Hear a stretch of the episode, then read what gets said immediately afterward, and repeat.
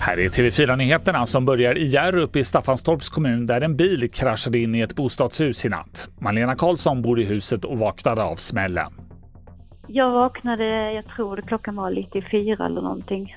Och så vaknade jag av en, en väldig smäll. Uh, och jag var först lite osäker för att min hund skällde inte så jag tänkte att om jag ändå drömde, för han brukar alltid skälla. Och eh, sen hör jag poliserna skrika att jag ska komma ut eh, och jag hör att någonting har hänt men jag trodde det var en bomb. Två personer fanns i bilen och en av dem fick klippas loss och föras till sjukhus. Det finns säkerhetsbrister hos Telenor som skulle kunna vara ett allvarligt hot mot rikets säkerhet. Enligt en ny rapport från Post och telestyrelsen som Dagens Nyheter har tittat på handlar det om att man inte säkerhetsprövar personalen på rätt sätt. Myndigheten tycker att situationen är så pass allvarligt att man kan komma att kräva en straffavgift av Telenor. Till sist kan vi berätta att ett bryggeri i Göteborg återkallar flera sorters öl eftersom det finns risk att burkarna kan explodera. Det skriver Dag Göteborgs-Posten.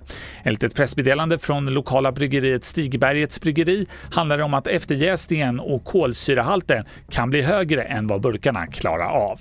Fler nyheter hittar du som vanligt på tv4.se. Jag heter Carl Christian Frunk.